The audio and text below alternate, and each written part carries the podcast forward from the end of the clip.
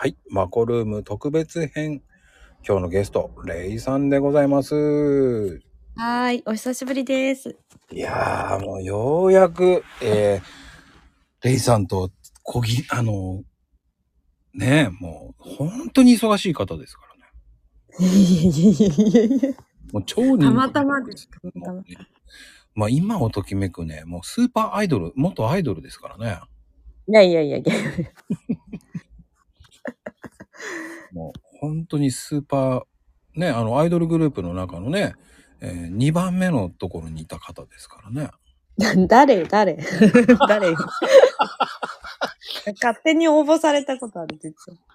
でも、いそうなタイプよね。でもね。そしたら、年齢がって書かれて帰ってきた。年齢、そん、そんなの言っちゃダメ。で、でもその時ね、20、22ぐらいだったのかな。それで年齢がって帰ってきてた。勝手にカラオケで歌ってるのを撮られてて、うん送られたんですよ。いや、でもね、あの、それぐらい、あれですよ。モテる系ですからね。いやいや、全然。で、うんあの、人間性もめちゃめちゃいい人ですから。ありがとうございます。何も出ませんよ、知ってます？知ってますよ。出ないの知ってるから言うんですよ。うん。出たら、出たら、僕ね、多分棒読みになってる。棒読み。ああ、なんか、スポンサーとか、そういうのがいたら棒読みですか？棒読みですね。実際。はい。今日はこれがいいんですとか言って言ってると思う。私もほん本当のことしか言えなくて、うん。たまに褒めると、あなたに言われると本当だなって思うってめっちゃ言われる。ああ、でも、レイさんの場合ってね、こう、素直なんだよね。うん純粋だよね、やっぱり。あの、動物的というか子供的というか。なんか女友達に安心されますね。いや、癒し、癒し系だよね、だから。なんだろう、彼氏取られないだろうなって安心されますね。あ、でもそういう、何？彼氏取られる系とかあるの？そんなの。いや、なんかそういうの見境ない人いるじゃないですか、人のものとか。え、そういう人いるんだ、女性でも。うん、私逆にね、あの、カップルに呼ばれるんですよ。あの、し口下手なカップルに呼ばれて、うん3人でタイタニック見たことありますよ。いやーなんで？なんで？って思いながら。それ私必要？って。いやーあの物語のストーリーではいいらないよね、と思うよね。そういらないんですよね。真ん中にそれも座らされて。どんだけ口下手なんだって話ですけどね。いしかも何？彼女の間に入っちゃうってこと？彼氏との。や、ここに座れと指摘、指定されて。安心するんだって、その方が。私を挟んで。私がなんか仲人さんみたいに、間を取り持ってあげる。へえ、そんな人いるんだ。いたんですよ。俺は無理だ。気になって気になってしょうがないけど。すごいなんかね、安心される。私なら。あの、女友達に。いや、で、逆に言うと男の場合だったら、なんか LINE 引かれてるなと思っちゃうんだよね。ああ、うん。あ、でも男の子も口下手で、ああ。私は男だけの中に呼ばれたりしてたんです、その若い時とか。うんうんうん。お前も来いよって言って、行ったら女の子が一人もいないっていうことが結構あったんですよね。結構男の中に入るって結構きついよね。え、でも、その時は、若い時は女の子だけの大人数の集まりとか苦手でしたね。あ、やっぱりでも、どうなの？女性だけのつ集まりって結構過激な話をするじゃない？過激ですよ。うん。あの、居酒屋の時にね、個室だから、ねえ、こう、料理とか持っていく時とか、うん。やだーとか聞かれちゃったーとか言われた時に、いや、全然素敵なお話ですね、なんつって言うてごまかしたけど、すげえ過激すぎると思いながら、すごいえぐいですよね。うん。そんなえぐいこと言うの？と思いながら。なんか、一緒に住んでた女友達が持ってた、うん。あのーそういう女性が読む、大人の女性が読む雑誌とか、すごい、すごいえぐかったですよ。なんか、ねえなかなかできないよね。だから僕はね、うわーと思いました。あの、でも、外国人の女性の方がすごかった。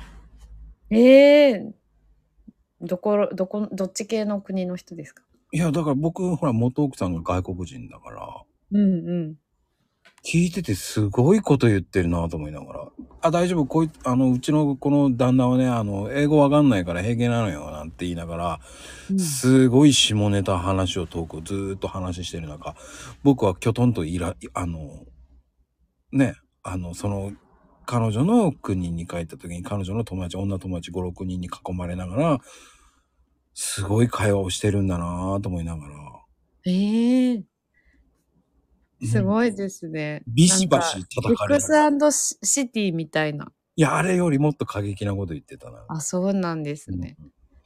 だって、あれそれき、ちょっとやばくないっていう、えー、と思いながら、うーん。すっげえ遠くだなと思いながら、うん大丈夫大丈夫、英語わかんないもんね、とか言われながら、いや、わかるよ、そこは、と思いながら。その、い、まあ、そ、その辺のあたりを言ってるんだろうな、とかわかるじゃない？なんとなく。うん。うん。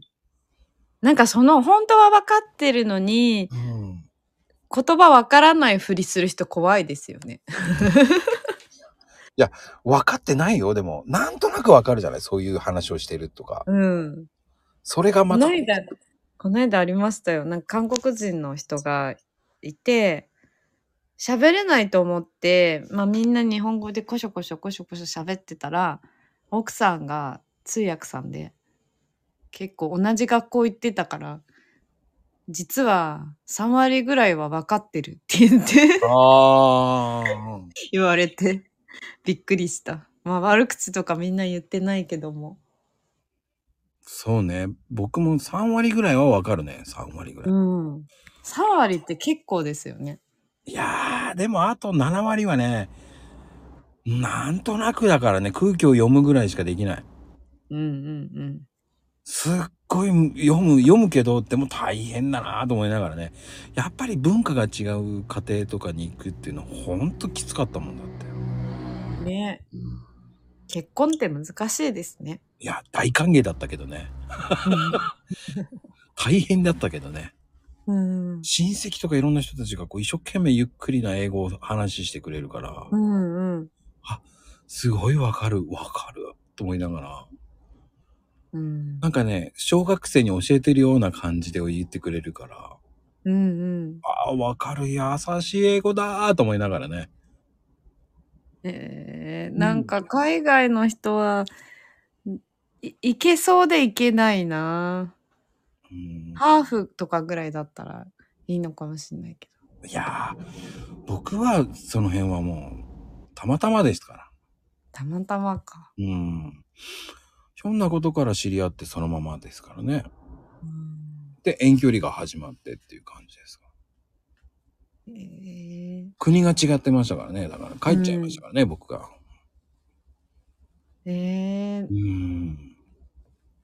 だその当時はほら、ね、無料でやるツールってなかったから、そんなに。そっかそっか。ね、スカイプとか、うん。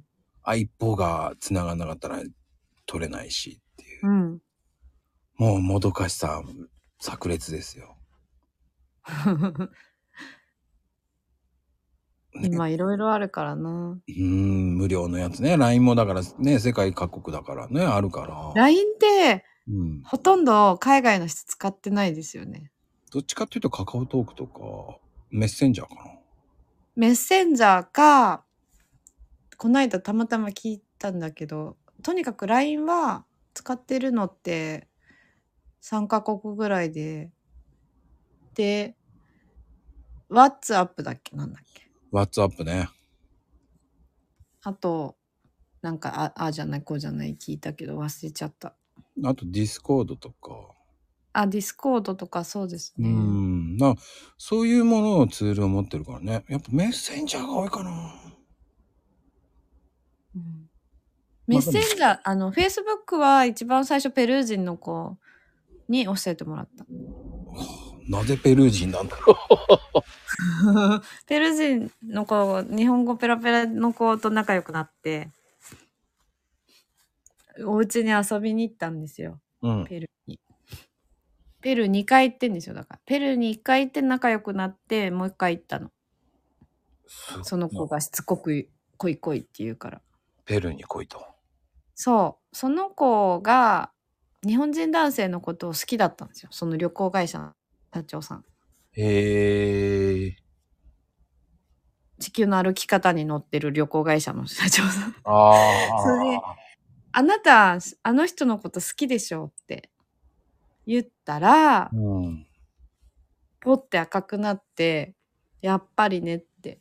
で、あの、社長の方に、ジュリスさんのことどう思うって。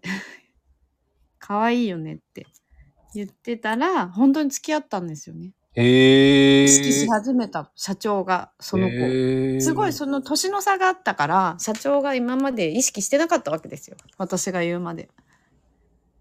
そしたら、ジュリスさんのことどう思う？って言った時に、その子が赤くなってこっちを見てるじゃないですか。私が余分なことをしていると。で、それが本当にきっかけでうん付き合いだしたんですよね、その二人が。えー、なんか、キューピッドじゃないですか。そう。私は、自分の恋愛はダメだけど、その、そういうのはやっぱ感づくんで、あ、この人たちは付き合ってるんだなとか。その、レイさんも自分のことはダメなんだね。自分の、自分はダメンズばっかりだけど。いや、でも、そういう、うん、ぼ人僕も人のこと言えないけどね。うん。あとあとなんかう、ん。顔、顔にインパクトがある人とかも、なんか、多い。みんな、みんなバラバラの顔してる。そういう好きな系統っていうのがあんまりない。あ、でも、フラットに見女性って、でも、顔じゃないって言うじゃないですか。そうなんですよ。でもう、ん。元旦那は、本当にタイプじゃなかったから、顔とか。だからもうすっごいもうし、信頼だけだった。しこの人この人は切っても切ってもこう金太郎飴みたいに切っても切っても切っても誠実だと思ってたから、うん。それがもう壊されたら、うん。もうすぐいらないってな。もうほんといらないと思った。ああ。うん。見かけとか、ねそういうのから入ってないので、でも、そういう考えってすごく大事ですよね。うんうん。なそのフラットで見て話せるっていうのは大事だと思うし、うん、まあでも、そういうのってなかなかいないですよ、そういう女性って。動物的感覚で見てるね。あ、動物的感ですか？うん。だから、まあ、いわゆるイケメンみたいな人もまあ付き合ってるけど、うん。ねえ。一応なんか背が高い人は好きだったの。おう180センチ以上の人と何人か付き合ってて。うん。でもやっぱその身長だけで顔がブチャイクでもモデルとかできるから、モデルやってた人とか何人かいるけど。そう。でも、うん。顔はね、顔だけで選んだ人いないね。いやー、でもね、あの、やっぱりなんだかんだ言って性格だよって思っちゃうもん、僕も。うん。やっぱり一回ね、ダメになるとね、やっぱ億劫になるんですよ。うん、うん。でも、あら、これダメだなと思って話してて、まあ何人かお会いするわけですよ。うん。あの、紹介とかされるんで。うん。でも、なんかダメだなって思っちゃうんですよね、そこで。一回ライン引いちゃうんですよね。うん。飛び込まないんですよね、そこは。まあでも1回目、私は2回目で判断しようと思って、1回目だとなんか繕ってるから分かんないかもしれない。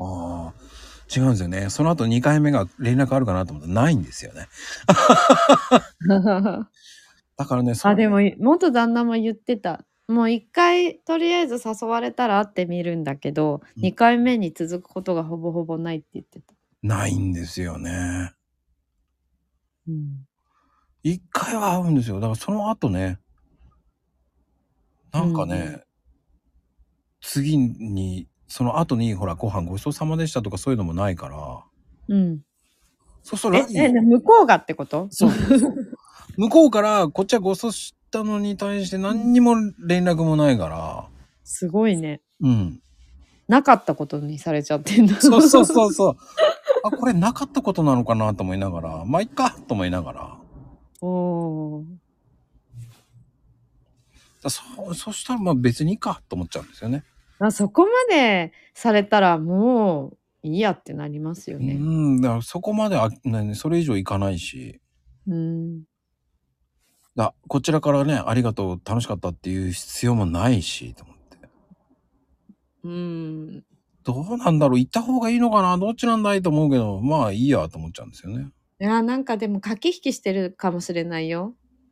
うん。先に連絡をくれるだろうと。お互い思っちゃって。はあ、そうなんだ。僕めんどくさいな。駆け引きしたくないん まあその駆け引きをしてくる時点でめんどくさいけど。で。ねえねえねえ、そうでしょ？うん。そんなめんどくさいことされたくないんですよね。うんうん。なんかラリーがないとか、挨拶がないから、お休みの挨拶がないとか、そんなんで駆け引きすんなよって思っちゃうんで。うん。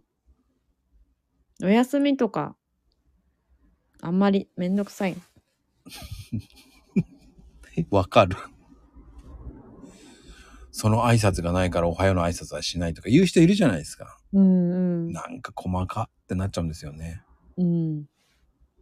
じゃあ自分が逆にそれをやったら逆に怒られるわけですよ。うん。どっちが正解なんだって思いますよね。まあね、でも、まあでも、レイさん的にはもう、やっぱりいろんな経験してるから、いろんな例えもいっぱいあるでしょうね。いえいえいえ。うん。でもね、これからなんかいろんなことやっていこうと思ってるわけじゃないですか。そうですね。うん。ね、こう。でも、前回聞いたときは、やっぱり、何の話したっけ？何の話したっけ？だいぶ前だから。いやいやいやいや、もう心理学とかその辺の話もしたよ、だから。あ、してました。うん。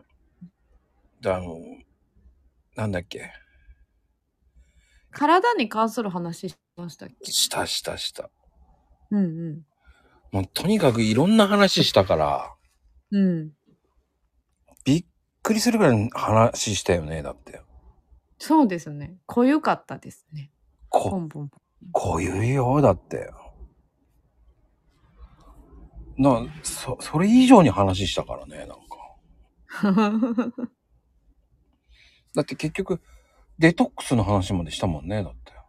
ああ、そうですね。まずデトックスだよっていつも言ってる。うーん。やっぱり、その、体調を整えると痩せていくしとか、うん。うん。そういうのも大事なわけじゃないですか。そうですね。ダイエットの要望高いですね。なんかやっぱ私がこう、いろいろいろんなジャンルで仕事をしてる中で、うん。どうしても恋愛相談とダイエット、あとは、あの、妊娠したいっていうのは多い。ああ。結局は交わるところは体だよね。そうですね。うんダイエットってどう？ダイエット。ダイエットというか、うん病気にならないようにしようねっていう。どうや、あ、どうやったら健康でいられるか、健康寿命を伸ばすかっていう話をいつもしてるんですけど、うん、してるね、ツイッターでも。ククラブハウスで昨日も喋ってたんですけど、うん。まあ、リウマチになったかもって、姉さん、リウマチになっちゃったかもって昨日言う方がいて、うん。まあ体ざっと見て、あまだ全然、リウマチ治んないと思ってるじゃないですか、そもそもみんな。うんうんうん。全然ね、もうだんだんリウマチの原因が分かってきて、私の中で。でリウマチの人も改善してってますね。へえ。あの、あと、橋本病の人も卒業しました。私のところから。で、私知らなくて、甲状腺の 病気、今ね、あのーコスモヘルスっていう、そういう医療機器の、なんか、宣伝やってるところによく行って、なんかそういう健康情報を得に行ってるんですけど、うん。そこでね、あの、まあ、甲状腺の病気で、病院にもう治りません。ずっと薬が必要です。どんどん薬の量が増えていきますって言われるんですって。リウマチとかう、んうんうん。橋本甲状腺の病気。うんうんえ？橋本病の人卒業してったけど？と思って。まあ、それは時間かかりました。半年以上やってました。ずっといねえとして。で、食事のアドバイスもして、でもやっぱりもう病気の人たち運動指導とかできないんでね。あんまり運動できない人多いから、本当にだから食事とうん。うん。か、本人ができることって言ったら食事になっちゃうんですけど、うん、でも食事って大事だもんね。脂っこいもん食べないでくださいとか言うしかないしとか。いや、油の、油は取らないとダメなんですよ。脳の、脳の成分がほとんど、脳って浮いてるじゃないですか。うんうん水と油と、あとタンパク質でほとんどできてるんですよ。うん。うん。人間の体、脳はその割合がすごい高いんですけど、水以外の。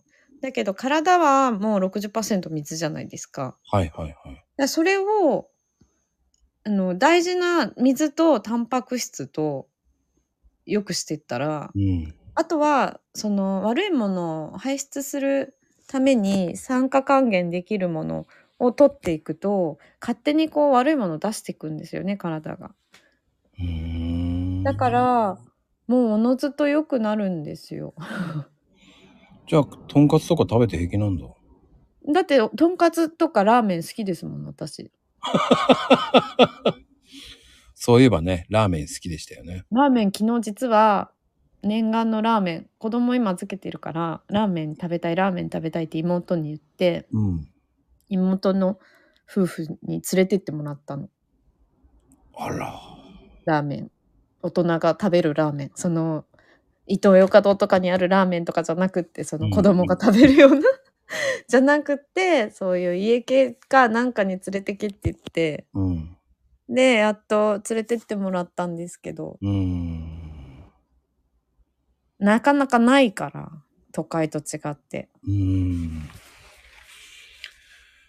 そっか。も健康なんですよ。こないだタイムウェーバーっていう機械で全身バーって見てもらったんですけど、うん。こんなに健康な人見たことないって言われた。へえ。だから説得力あるでしょ？ある。太ってないし、多分同世代に比べたら。太ってるけど、兄弟の中とかでは一番太ってるんですけど、もう妹は痩せすぎちゃって悩みみたいな。うーん。なんか私は健康的なデブなんですけど、うちの家族的には。でも、まあ、あの、普通のなんて言うんですか、平均体重みたいので見ると全然太ってないんですけど、ちゃんとコツをつかめば太らないんでいけるんですよね。うーん。深いね。それは。代謝上げたりとか、うんうんうん、悪いもの出してで燃やすためにやっぱタンパク質必要だからタンパク質の質を変えるあのね病気療養してる人うん。うん。脳が萎縮しちゃってるんですよへだからね、末期がんの人と今、クライアントさんでいるんですけど、うん。脳が萎縮しちゃってて、同じことを10回ぐらい言って、やっと理解してくれる感じになっちゃってて、うんやばいなうん。な栄養不足になっちゃってるの。ああ、じゃあ、これもダメ、あれもダメになっちゃってるからじゃないんですか？そうですね。やっぱ食事が取れなくなってきちゃうから、痛い痛いで。ああ。また体の話になっちゃったけど、うん。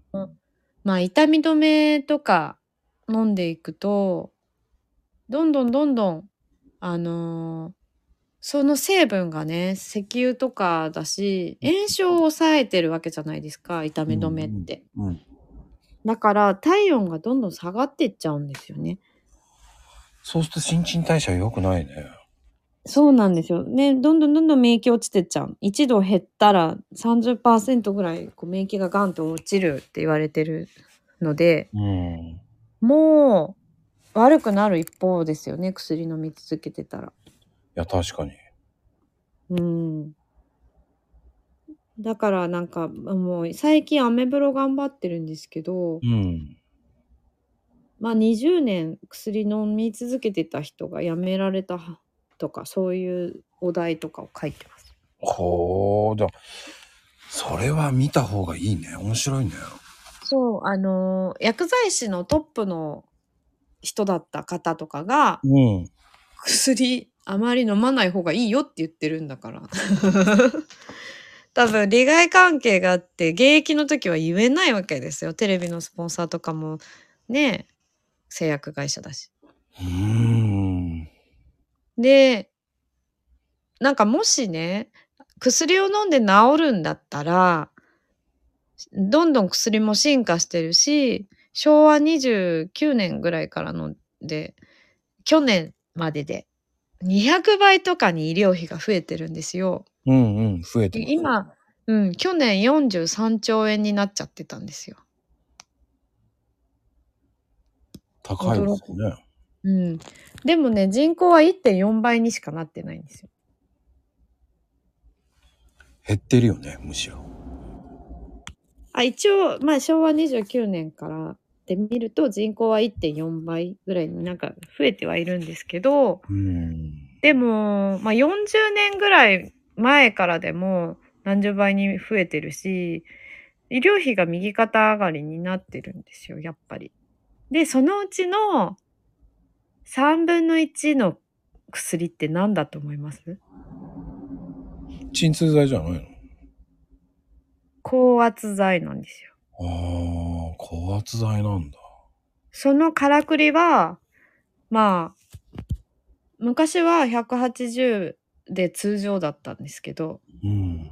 高血圧じゃなかったんですよ、180が。うんうんうん。今は、あの、どんどんその数値を下げてるだけ。で、薬飲ませてるの。いらない薬を飲ませてるってことなんですよ。へえ。で前も話したかもしれないけど、血圧が上がってる理由を考えなきゃダメで、うん。血圧を体が上げている理由が、あの動脈硬化って、血管の中が汚くなるのって、うん。小、あの、もうは小学生8歳からなんですね。8歳からなんですって。8歳から汚れ始めて、20歳になったら半分ぐらい血管がタンパク質汚れとかで詰まってるんですって。それ前回話してないよ、でもそれ。そこまでは。はいはい。うんそれで、じゃあどうすればいいかって、心臓のから出す時のポンプを強くしなきゃいけないじゃないですか。うん、そうね。出すのためにはね。末端の手とか目の毛細血管とかの頭まで血液を上げるために血圧を上げなきゃいけない。じゃあ無理やり薬で下げたらどうなるの？って昔は脳出血脳卒中が多かったのに今脳梗塞が増えてる理由は血圧を下げちゃうからななんか血液がの不純物で止まっちゃって余計に血栓ができて脳梗塞になってるってことなんですよね。ほー、そういうことか。無理やり通してたからってことでしょ？要は、ホースで。あのー、圧を上げて一生懸命流してたのに、薬で、あのー、高圧剤で、ね、勢いを下げられちゃってるから、血の巡りが悪くなっちゃうわけですよ。うんうんうん。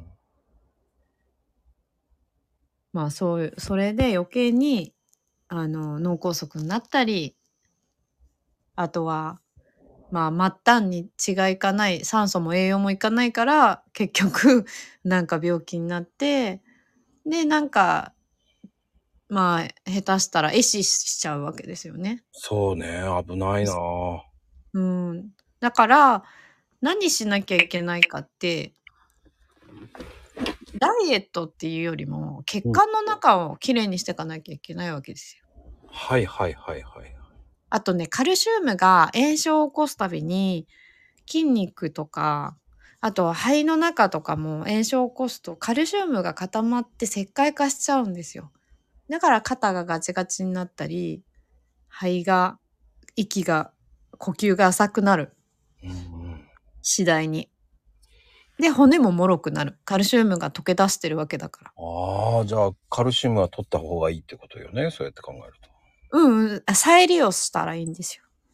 再利用？再合成できるんですよ。人間の体はミネラルとか。だから今さっき水とタンパク質が重要ですよ。油が重要ですよって言ったけど、ミネラルは、うん。ミネラルというかカルシウムと鉄をやたら進めるけど、うん。そんな後回しなんですよ、本当は。じゃあ実際のところ何を取った方がいいの？実際は、ミネラルはマグネシウムと亜鉛ですね。うん。を取った方がいい。あの、今、発達障害のお子さんとかでもね、ミネラル、そこら辺取った方がいいよって。あとはまあ、鉄の種類にもよるんですけど、鉄分も。まあね、マグネシウムとミネラルって、まあそう簡単には取れないんだけどね。そうですね。だから外から取らなくちゃいけなくて。で、実はタンパク質も外から取り続けないとやっぱり定着しない。あともう一つが乳酸菌ですね。はあ腸内細菌。そうね。腸内細菌がいっぱい種類もいた方がいいし、うん。あと納豆の菌とか特に分かりやすいんですけど、定着しないんですよ。住み着かないんですよ。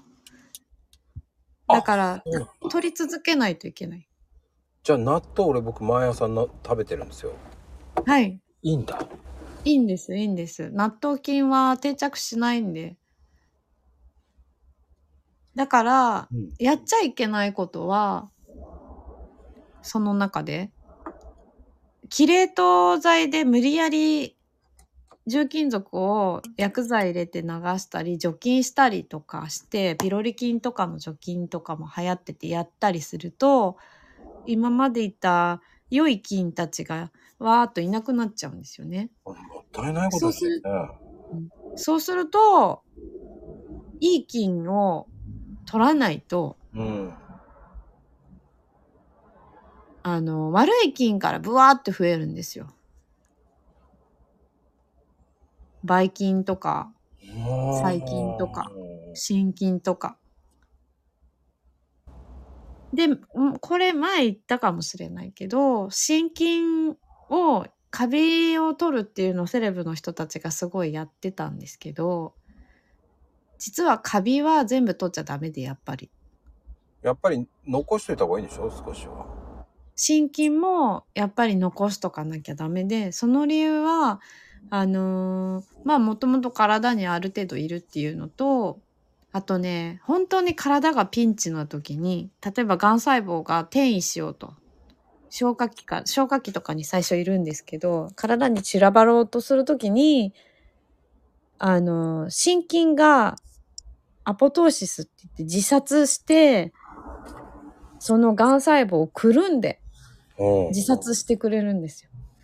本当に体がピンチだと、もう身を挺して自殺してくれるんですよ。ほなんかね、ちょっと前までは逆に、癌は心筋のせいだって言われてたけど、そうじゃなくて、がんの転移をむしろ守ってくれてる。じゃあ、心筋っていいんだな。カビも、カビはね、ある程度、お友達でやってかなきゃいけない。あと発酵食品、日本人は合うから食べるじゃないですか。そうね。だから心筋はいなくならないよって、その一生懸命キレートをやってる子がいいるんですけど、んカビが取れない、カビが取れないってずっと言ってんですよね。で、ライム病なんですよ、その人。おうおうおう。だからそういうのも関係あるんじゃないかなって前から言ってるんですけどね。12年前から言ってんだけどカビ取ってもカビ取らなくていいと思うよって。うん。ずっと言ってんだけど。10万ぐらいかけてキレート剤入れてやってるんですよねずっと。それがいいのか悪いのかわからないって思ってるんじゃないですかね。うん何でも新しいことどんどんやってるだからファスティングもそうですね腸内細菌を流すようなやり方だとあの余計具合悪くなって入院しちゃった人とかいるしうんうんうんうんうん。あの、ファスティングダイエットっていいのって思うしね。いや、多少はね、やっぱりやり方を間違わなければいいですよ。うんやっぱ血管とか、あのー食べ過ぎだから、大腸とか、本当は食べた回数だけした方がいいって言われてて、うんうん。まあ今みんなもう暴飲暴食で食べ過ぎなんですよね。だから腸に必ず宿便が溜まっちゃってるんです。うん。なので、まあ、14時間ダイエットだったりとか、食べない時間を作るっていうのはまあ大事ですよね。食べ過ぎだから。休めてあげる。内臓を休めてあげる。で、やっぱりずっと食べ続けてる人とかは、私みたいな。なんか、自律神経がね、言っちゃう。うん。交感神経と副交感神経、ちゃんと寝てる時入れ替わってたりしたらいいんですけど、まあ腸が働く時間、休む時間って作ってあげないと、自律神経がね、乱れてきて、体が悪くなってっちゃうんで、食べない時間を作るのは、お腹空いたなーって感じてから食べる。あと、8分目でやめると。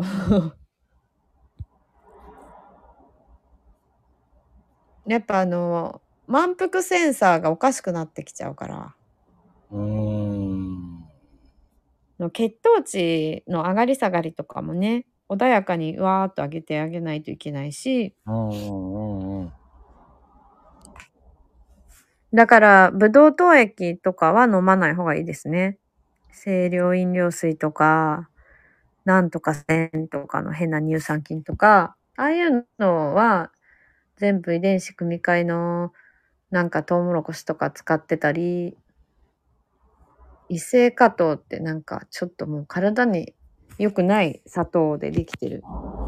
あと血糖値がバンって上がっちゃったり、もしくは人工甘味料とかだと、上がってないのに甘みが入ってくるわけですよ。うん。だから体がね、おかしくなっちゃうんですよね。なんか、へーだからまず、リウマチの人、昨日やっぱり聞いてみたら、まあ乳製品を結構取ってる。あとコーヒー飲んでる。コーヒーでも、まこさんのところのコーヒーみたいのだったらいいんですよ。うん。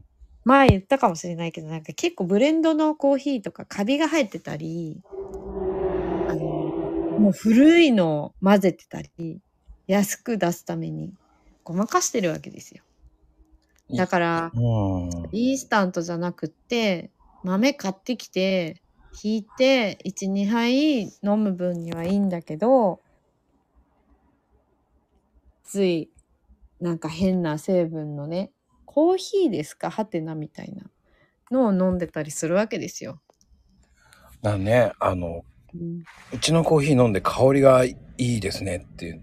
いや、それ普通なんだよって思うんだよ。いや、新新鮮なコーヒーってそうなんだよって思うんですよ。うん段ボール開ける前からすごいですねって。いやうんそれが当たり前なんだよ。うんうんうん。それを分かってない人が多いっていうのもあるんですよね。なんか安いワインとか、うん安いコーヒーはカビの宝庫だったりするのでやっぱそういうのを扱ってる人たちはカビにやられてますね。舞っちゃうじゃないですかカビって。うんだからそういうお仕事されてる人前相談ありましたひ変な皮膚病になっちゃっててイタリア料理屋の社長さん前安いワインとか安いコーヒー扱ってるからなんですよね。あの、残念なとこ多いからね、本当に。うん、本当に。私はあの有名な緑のマークのコーヒー屋さんとかも嫌いだしね。うん。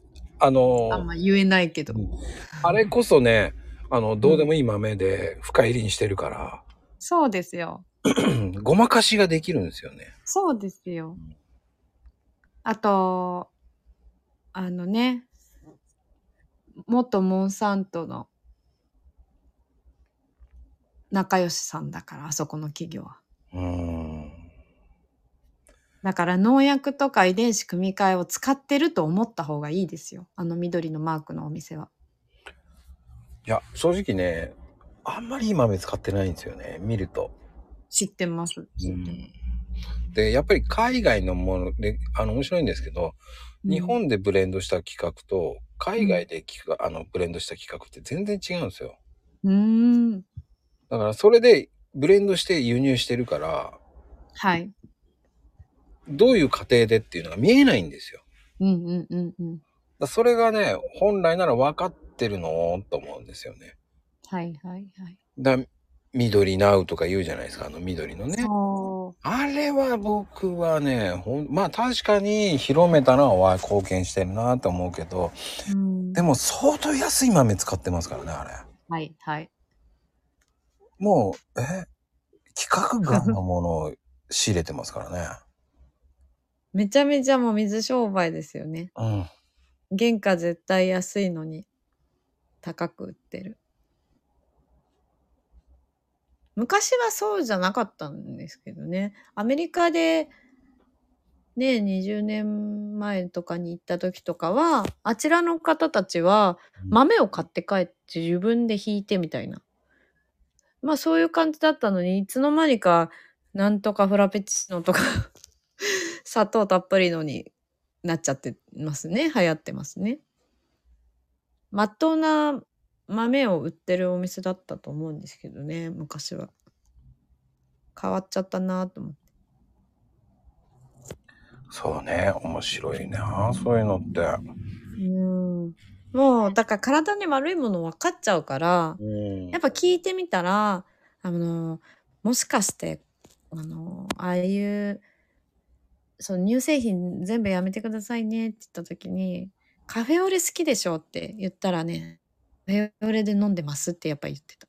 カフェオレとかそういうなんとかなんかチーノみたいなそういうのであうん。的な、せめて牛乳入れてたらまだ牛乳も嫌いだけども、ま、あの科学的なよくわからないあのコーヒーミルクを入れてる。うん。か、まあそのそういいったお店のカフェオレみたいのをよく飲んでるって言っててやっぱりねと思う。さっき飲んだんですけど分かっちゃいましたって言われてうん。分かりますって。いつも飲んでるの分かりますって。だね、あの、正直言って、本当に健康志向な人たちって分かってくるとブラックだからね、本当に。そうですね。ブラックか、もしくは、まあそうやって自分でね、あのー豆をその場で行って入れてくれるようなお店のを買ってますよね。絶対そっちの方がいいんですよ、本当は。うん。体にいいから。でも、コーヒーが悪いんじゃなくて、コーヒーをそういう変なものを売ってる人が多いからあの。簡単にやれると思ってるんですよ。うん。で、別にその1日なんかもう8杯とか飲む人いるんですよ。なんかそれを1、2杯にして、あの、いい豆にしたらって、その8杯飲んでるお金って相当じゃないですか。いや、僕はそう思いますよ。うん、よ、例えばね、安く見積もって400円ぐらいだとしてもね、すごい金額じゃないですか。うん。い それ、いい豆買えますよって話じゃないですか。